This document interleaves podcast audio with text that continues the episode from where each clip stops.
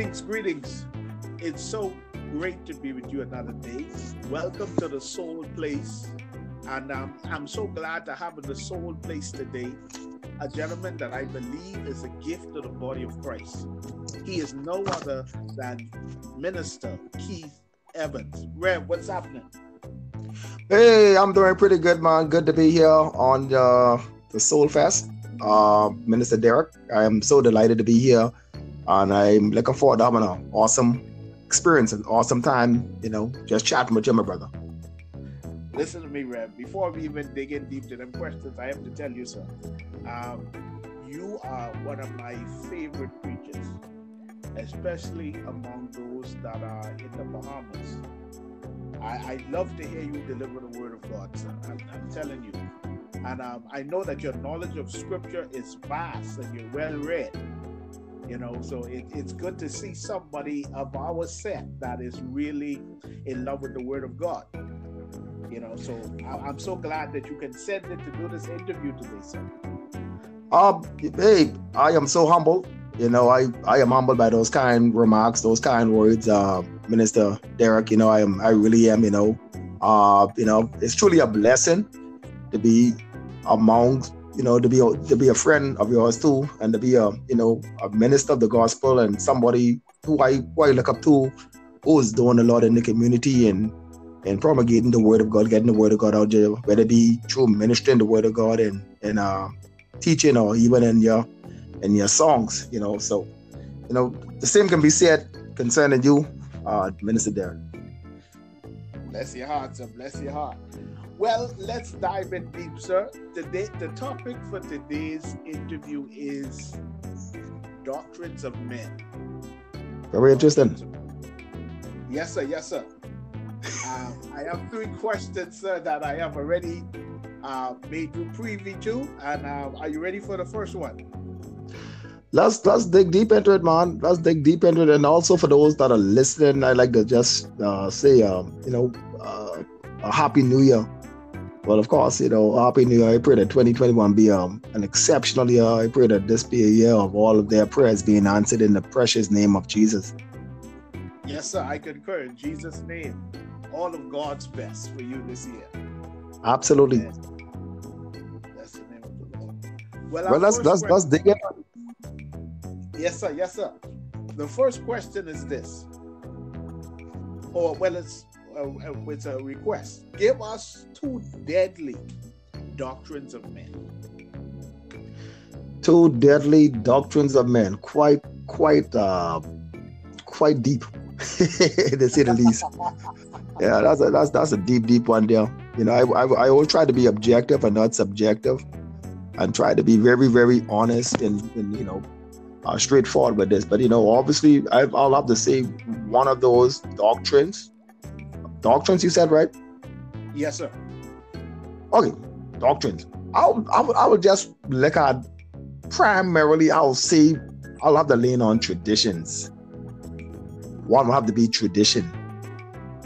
Uh particularly with, within the body of christ i believe that a lot of the denominations and i have nothing wrong with denomination. I am part of a denomination, which is the Church of the Nazarene here in the Bahamas.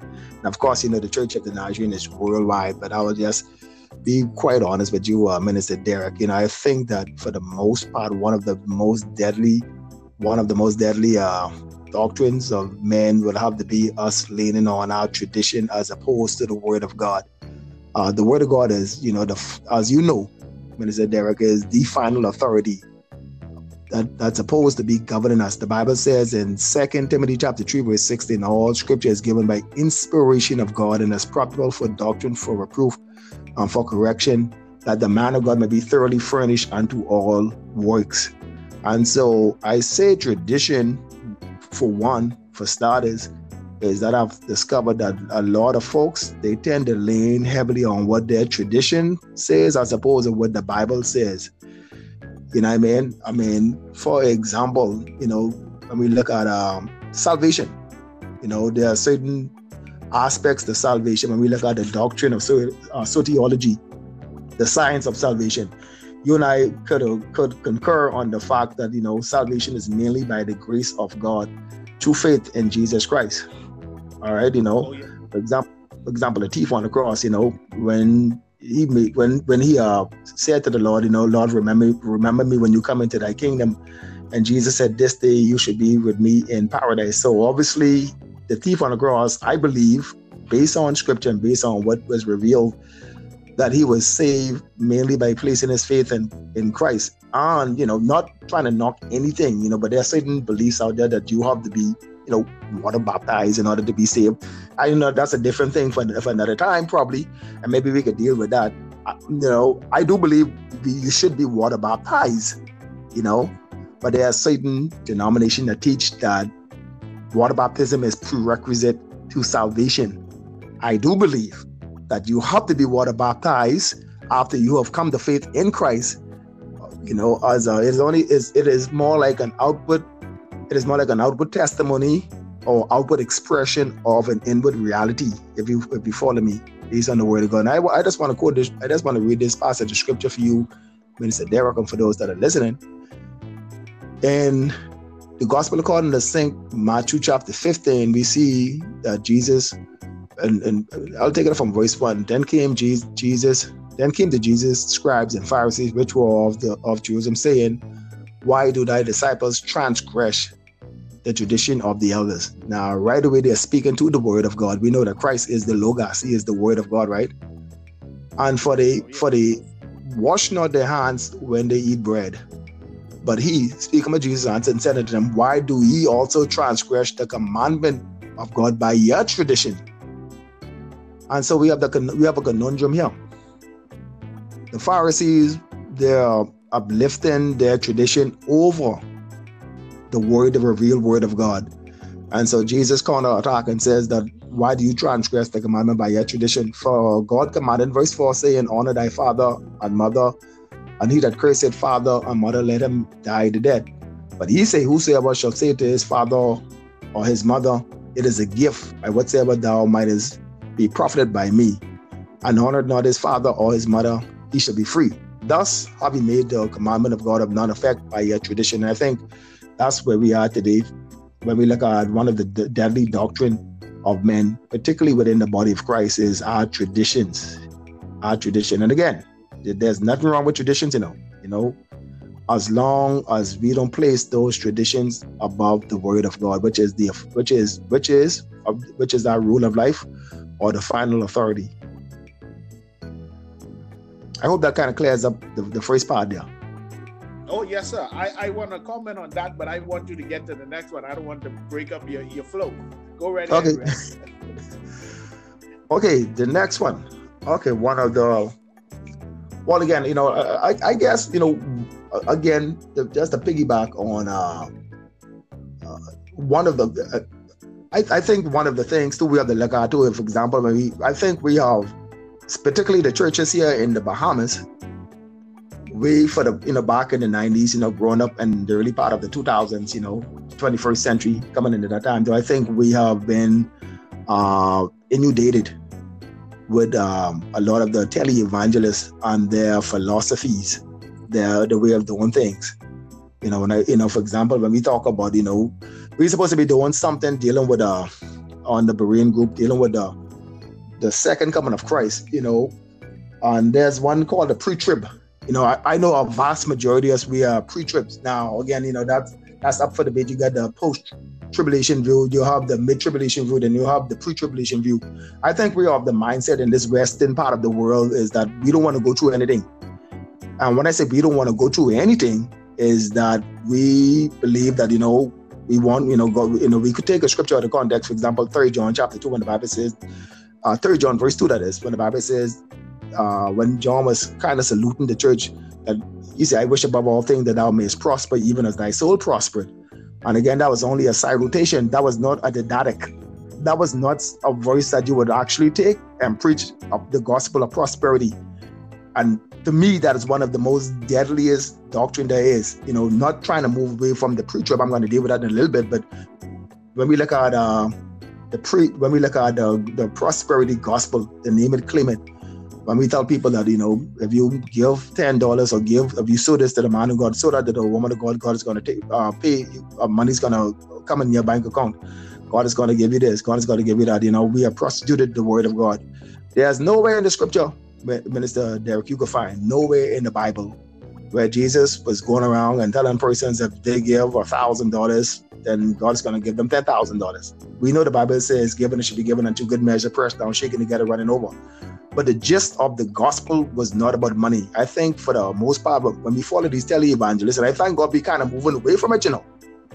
However, I believe it's starting to kind of raise ugly head today because when you look at the vast majority of those on social media, for, example, on Facebook, we see the cash apps, we see where they ask asking persons to they, they get so into their ministry.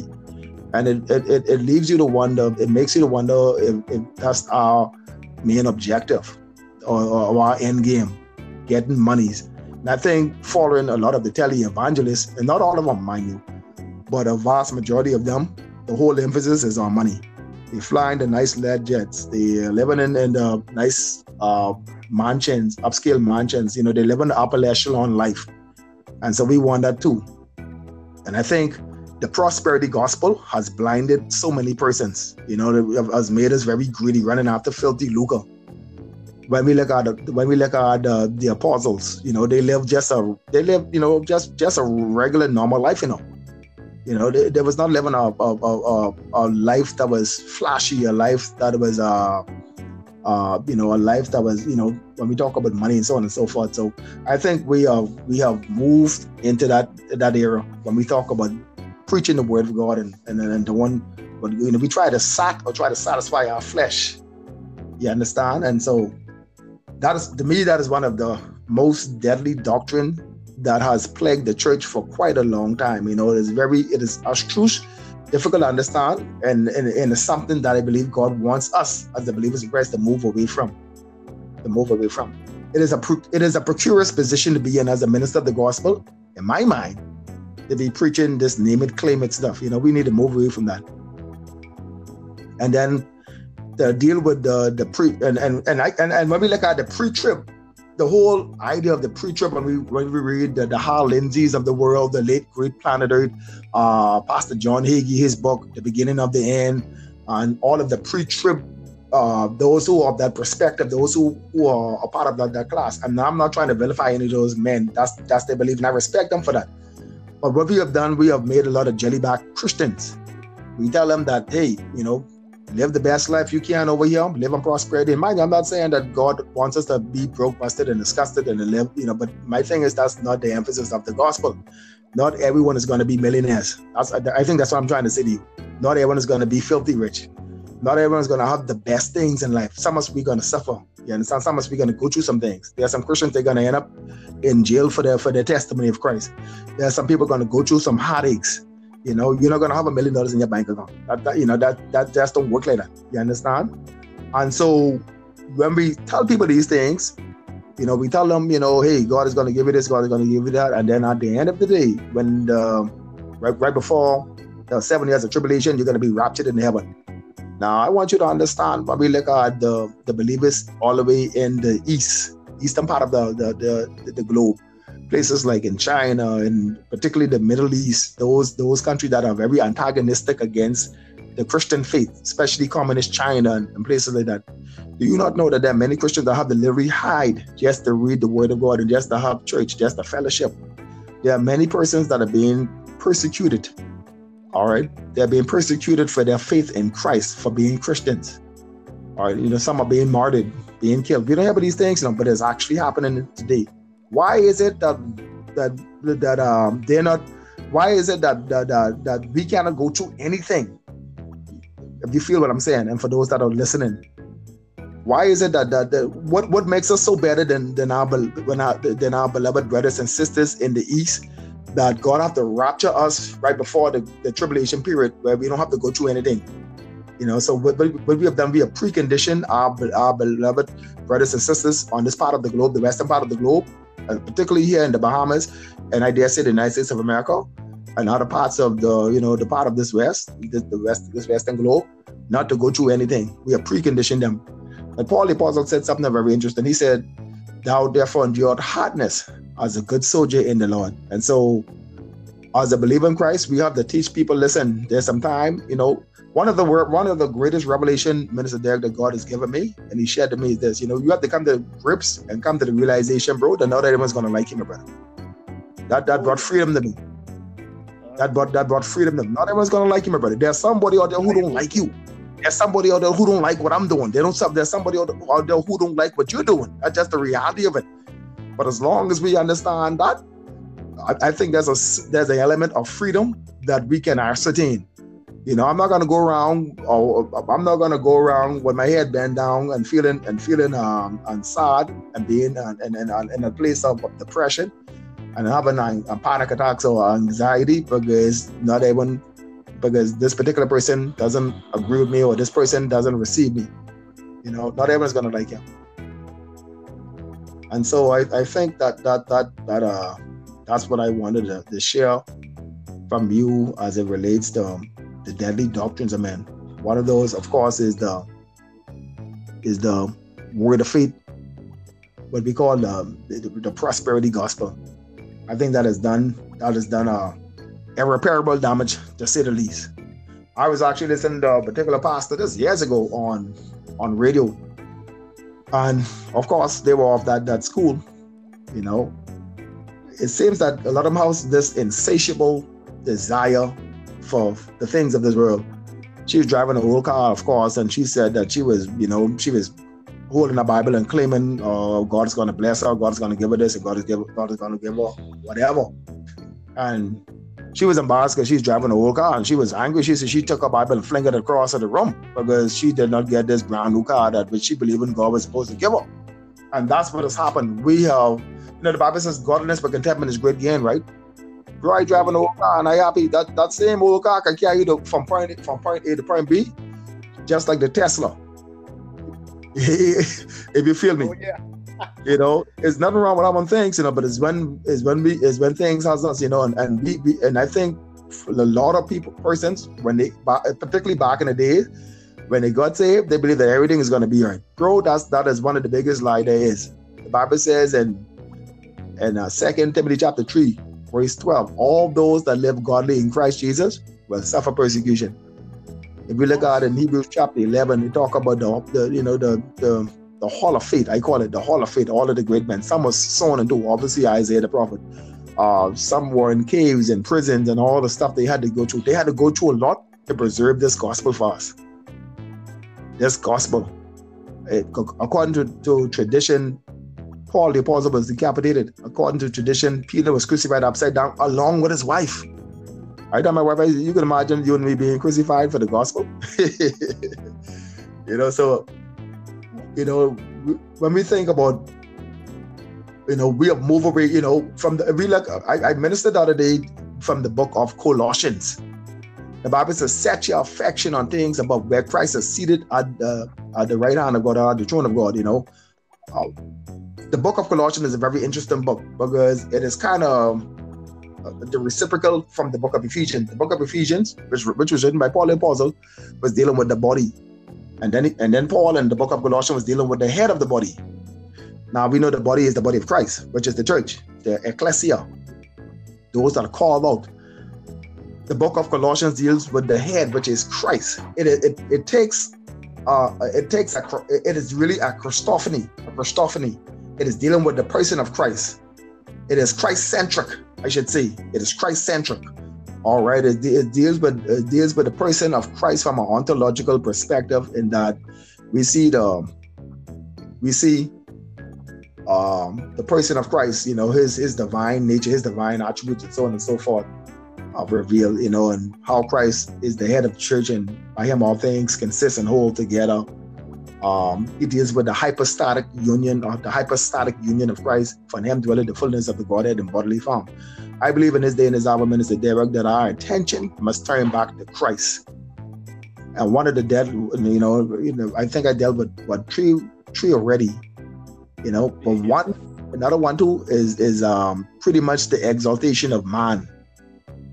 When we look at particularly the fivefold ministries, and not not all of the fivefold ministries, the apostle, the office of the apostle or the ministry gift of the apostle, that of the prophet and maybe the pastor. Because everyone listening to this can see when you look at social media, everybody is an apostle, everybody is a prophet. Why? Because we are exalted men. And I do believe the Bible says he gives some apostles, prophets, pastors, teachers, evangelists for the perfecting of the things, for the work of the ministry, for the edifying of the body of Christ. If we approach those ministry gifts as they really are, ministry gifts, then we have a, a perspective or we have a mindset of servanthood. But if we approach them as titles, then there's a sense of entitlement. And that's why I believe everyone is grabbing those gifts because it is more or less persons serving them as opposed to them being servants to the body of Christ. Man, Rev, listen to me. I mean, I really appreciate you, sir. I mean, you right here, you right here reading my notes. Now, now the thing is this: um, you open a door, and I have to walk through it. Now, the thing is, um, especially when we let's go back to your first point about traditions um, and you used the example with uh, the washing of hands and the thing was these guys the, the they enacted laws that they use to nullify the law of God yes and I look at that and I, and I and I look at our Lord's ministry right and he came because he saw that those laws were bruising the people. They were causing the people to be in bondage. So he was in defense of the law of God while being in defense of the people. Because the people were in bondage to these men. Mm-hmm. You know, and um, I look at that and I say, man, sometimes I, I wonder, and I, am not being um, I'm not being judgmental, but I sometimes I wonder if we read our Bibles because uh-huh. if you look at it, God's ministry, he went against pretty much the institution. He yes. Was an example uh, about the church, um, and I and I believe that there's two churches we have to deal with. I believe that there is the establishment, which is the um, everything that man has set up, and then there is the ecclesia, the true body of believers. Now, I believe our problem is in this time, especially dealing with traditions, is we find it easier. I don't know if easier is the word, or we prefer to build buildings instead of building people. Yes, absolutely, absolutely. I think that and that is um. Yes. I think that is what you you know you, you refer to that. I, I believe that is is, is very much uh, axiomatic, and also I would use the term very incontrovertible.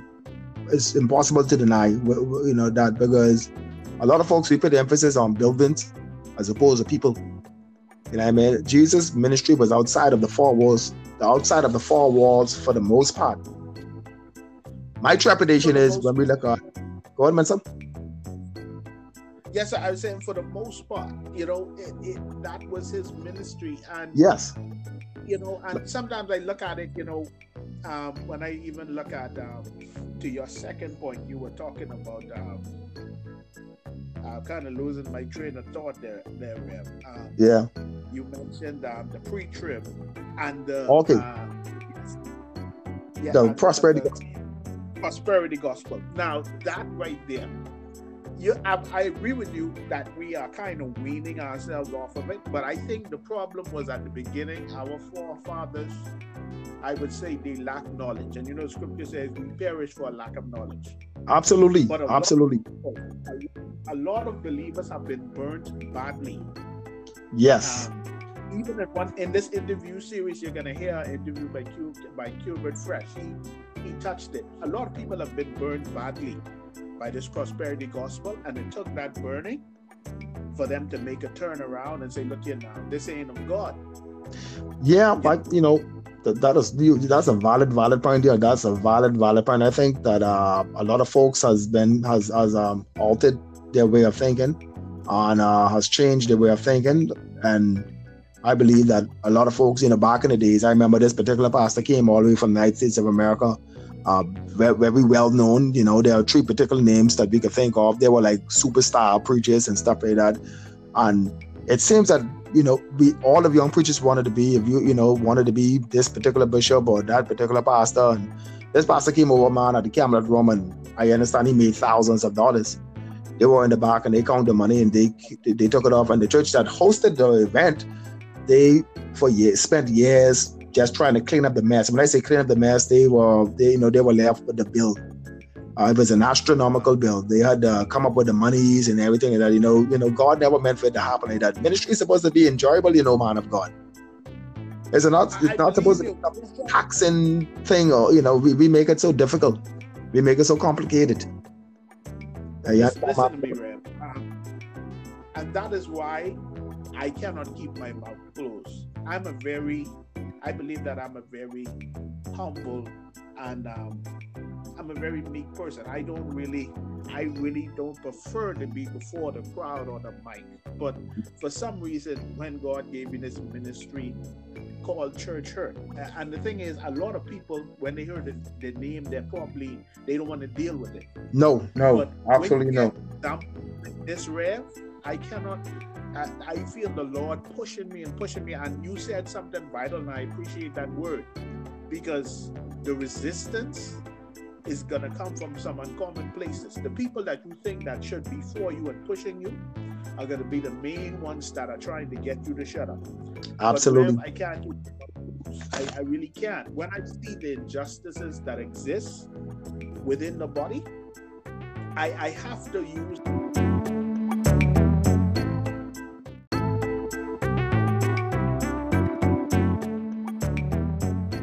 Would promote a docile approach to everything. And when I look at our Lord's ministry, I don't see that. You know what I mean?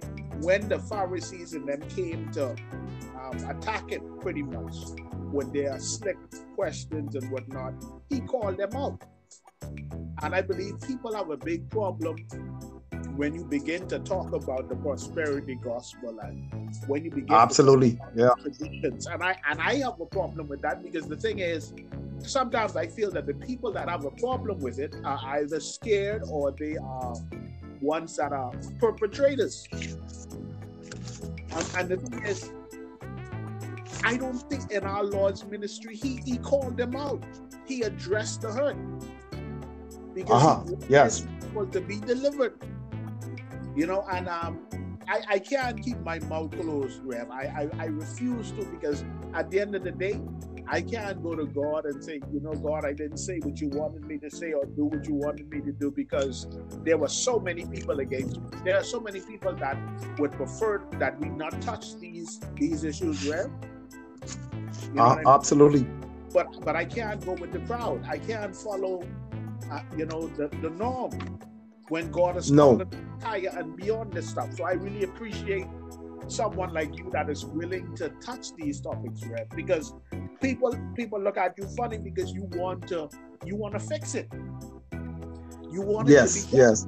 You know, it's like we accept it as the norm that um, you know, your brothers are mistreating you and abusing you, not being honest with you. This should not be the norm. Yeah, we know the you know, that will go together, but I believe yeah. that some people that are misguided and they feel that this is the right behavior. Yeah. But we have yeah, no, that's that, you know that's that's my that was always my trepidation, my uh my concern, my concern for a lot of the churches and a lot of particularly a lot of the young persons coming to the body of Christ. You know, the fact that they had been uh, bombarded with that with that approach.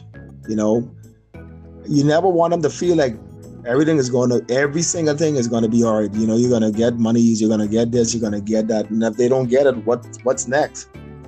You know so there's a sense of solicitude on my behalf there as we look at that you know what i mean? So i think we have the you know we have like i said before we have preconditioned our pers- our people that you're not going to go through anything that everything is going to be uh, that you're going to fly in the heaven or float in the heaven on a probably beds of ease that everything's to be all right you're gonna have trouble in your marriage. You're gonna have trouble on the job. You're gonna have disagreements. That's a part of life. We all different individuals, different personalities. You're gonna there's gonna be um you're gonna rub someone the wrong way now and again. Uh, you know, there's gonna you know that that's the, that's life. That's life. You know, minister. And so I think that that for the most part has has plagued the body of Christ for a long time. You know, we have you know like we have we have we have uh, been teaching something that Jesus hasn't been teaching. when the Bible talk about the seed, for the most part, obviously.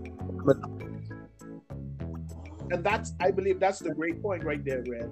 He has not been teaching it. You know what I mean? And and it's and it has caused us to drift away from true love for our brothers. You know, and and, and sometimes people wonder why we struggle with uh, brotherly love in the church. There are people that will tell you they don't think no love is in the church. But I want to paint you a scenario where can you picture now? Um, your grandmother, let's use somebody dear to you. She's been paying her tithe all of her life, right? And life happens. Yes. Circumstance happens that she now is about to lose her home. And the church is going to tell her now, go to God. You know what I mean? Or, or we can help you. You know, that, that should be, that we should see a problem with that. Because yeah, absolutely. It's the hypocrisy. It really is. I, I you know, I've seen it. I can attest to that. I've, I've heard stories of that happening. You know, I, I could I could testify of it. Um, not from my print, but I've known a brother that went through something similar to that. You know, how you know how how how do you come to yourself, or how do you reconcile yourself or bring yourself to peace with the body of Christ or with church in particular? When you talk about church hate, when you give your all to the church, paying your tithes, go being the first one to the door, the last one out, being the first one in church that is, and the last one out, you know, you're working and serving. And so as you run into difficult times, you go to the pastor and they tell you they can't help you. And, I've heard stories. Just suck it up like a good soldier and, and you know what I mean? And not feel yes, yes. And, and I think the, the audacity was the thing that that is just oh just suck it up, you know, hey, you know, hey, move on. That's roll with the you know, and I think it's a it's an affront to what what Jesus established. One thing that I've always gleaned from the scripture when it says bring the tithe and offering in the storehouse, it says that there may be meat in my house. My question Amen. has always been, Rev, who's the meat for? Especially now that we're no, not under the law anymore, we're under grace. Who is the meat for? very interesting point. You know that I, I think a lot of the believers and I saying that a lot of persons are being, you know, even with the tithing, I think that's another area too. That's another thing. You know, as a disclaimer, I do it, but you know, in the New Testament, there is no instructions on the church tithing. Now, again, some persons might disagree with me, you know, but you know, like I say, as it is, I actually believe you're supposed to be given more than the 10% for us as believers in Christ. Because the Bible says God love a cheerful giver. Listen to me. There's no, to me, there's no, based on scripture, there's no, based on the scriptures for what, from uh, the Pauline letters and the rest of the, the, New Testament. And again, you know, all of the Bible we follow from Genesis all the way to the, the book of Revelation, but you have to read it in context and take it in context. Yes, sir. You know, and like I said, that's another area too. I, I don't want us to get go off off track.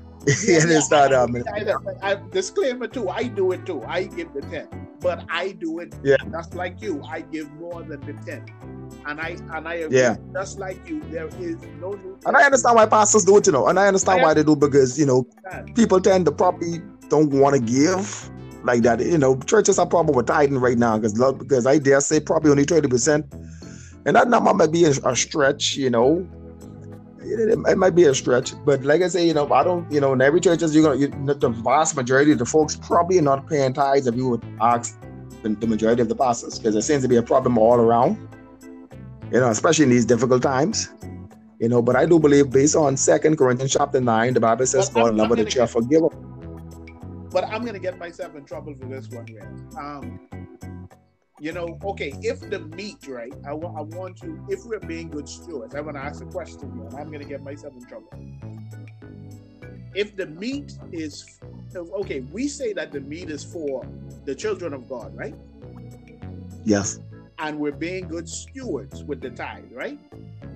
In times okay. like these, shouldn't the meat be distributed to the children of God? Absolutely. I concur with you 100%. But anyhow, I, I, I get to do it. yeah, yeah, yeah. I yeah. get to do I, am going to leave that. Yeah. yeah. We can move on to the, to the second question, which is our final question. And this is because I, I believe that it's important for us to be able to get through, you know, when, when we're dealing with this type of opposition. The question is, how do believers navigate these destructive doctrines? How do they navigate? I believe it's quite simple. Quite simple. I believe that we all need to simply stop or impede them by getting back to the Bible. I was thinking about doing something of, of you know, where, where it's just the Bible. Let's get back to the Word of God. Let's get back to the Bible.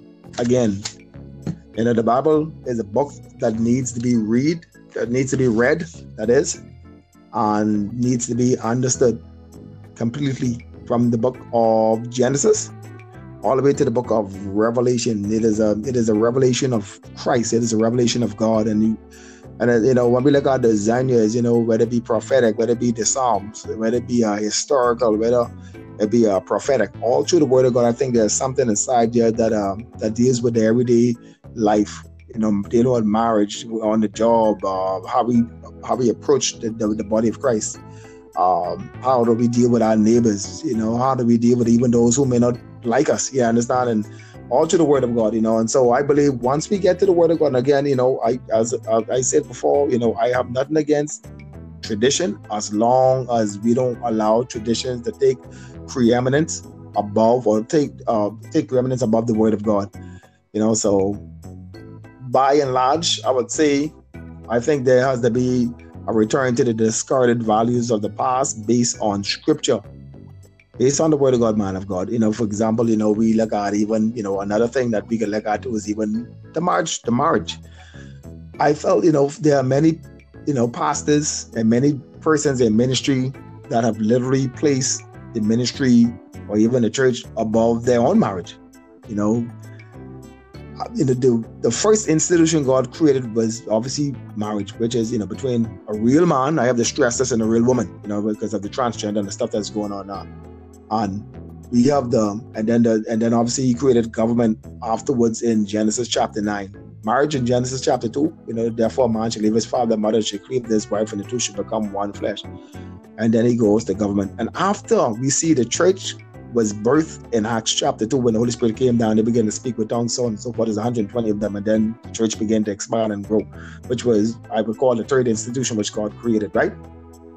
So, yes, yeah, and so I think that you know we have to return back to the Word of God, and the Bible kinds of the sets this out. You know, there should you shouldn't place. You know, how is it that we neglect our bride, our wives for Christ's bride, which is the church?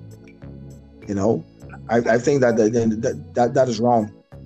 That is absolutely wrong. You know, that is absolutely wrong. You know, I think that we need to return back to the Word of God and I think everything will begin to fall in place. I think there needs to be revival, not just of not just for revival's sake, man of God. There has to be a, a revival of the Word of God in our lives. And I believe is when we look at Psalm chapter 119, historically, for those who are Bible scholars, it is said that Ezra the scribe actually wrote that particular psalm. Psalm 119, which has about 176 stanzas or verses. And all through his psalm, he is talking about the word of God. Revive us, O God, according to thy word. Thy statutes are the light of my heart, and so on and so forth. I think we need to return to the pure word of God. Park our traditions on the side. And as we travel or as we navigate through those traditions, uh, through those man-made traditions and philosophies, you know, Paul said something very interesting when he spoke about uh, in Colossians chapter two. He spoke about he, he spoke about the tradition of man and the rudiments of this world. All right. He said in Colossians chapter 2, he said that beware lest any man spurl you through philosophy and vain deceit after the tradition of men and after the rudiments of the world and not after Christ. All right. And for him dwelleth all the fullness of the God in bodily form. Again, I spoke about the book of Colossians, and I believe the whole purpose of the book of Colossians was to repudiate against the philosophical ideology of Gnosticism, which come from the root word gnosis. That was uh, uh, more like an esoteric belief back then that they were the elite group, uh, group that had this uh, this revelation that they were above the regular, above the body of Christ, that they were an elite class of believers that they the ones who God was really dealing with, as opposed of the, the, the church in its entirety. And so Paul was, was repudiating that the gospel is for all mankind, not just the rich, not just the, the, the, the, the so-called privileges for all mankind. And so I think we need to return back to the word of God, the Bible. And only then we can we can experience true revival. And only then we can experience all that God has meant for us to be as believers in Christ as we walk according to the word of God. You know, when Christ was tempted by the devil,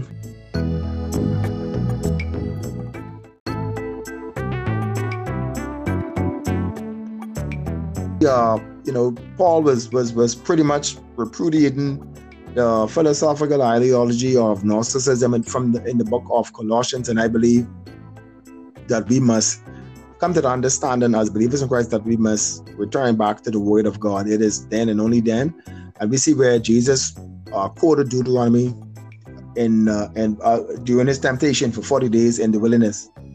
Uh, he quoted the Word of God, and so if the living Word, which is Christ, um, you know, could quote the written Word how much more should we, as believers in uh, as believers of Christ, should utilize the scriptures in effacing these um, these traditions that has, has long kept us in bondage? And I truly believe that uh, that tradition has really, really kept people in bondage. You know, we have people saying that, you know, you cannot worship God on Sunday, you cannot worship God on Saturday, and so on and so forth. You know, the Bible says God is spirit, man. And they that worship God must do so in spirit and in truth and in the very beauties of holiness.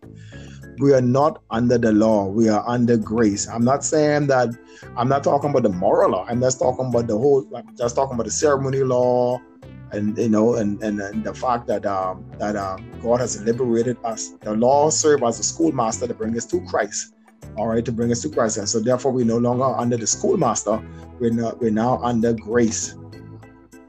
And so Minister Derek, I hope that that that there kind of you know clarifies to some degree uh, how one could navigate or travel through or get or, or efface, I should say, uh, these man-made traditions that has for years kept us in bondage. Man, Rev, you did an awesome job. I mean, um, just hey, I mean, this was a, I thought it was an interview, but this was a Bible study, so, and I really appreciate it. You know, um, right there, Psalm 119, verse 9. With all shall a young man cleanse his way. Take and eat. Eat there too, according to thy word. So, and I believe it it begins and ends with his word. It's the final Absolutely. Rev, I'm so thankful, sir. Thank you so much for consenting to this interview. I believe many are going to be blessed and encouraged for what we discussed today.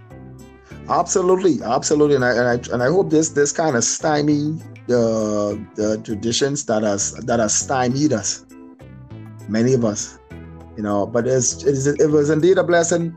Uh, Minister Derek, you know, you know, it's truly a blessing to link up with you, my brother. I, I, you know, you're doing a great job. Continue doing what God has called for you to do and let nothing stop you, my brother. Keep on pushing. Bless your heart, sir. I will in the name of the Lord. And you Amen. continue to be encouraged, sir. Continue to be that example and that light that we look to because we're looking to you, sir. We see what you're doing and we are proud that you're on our side. Amen. Hey, keep me in your prayers, my brother, and, and, uh, we'll, we'll make it, man. Keep me in your prayers, my brother. Yes, sir. I got you covered. God bless you. Blessings on you.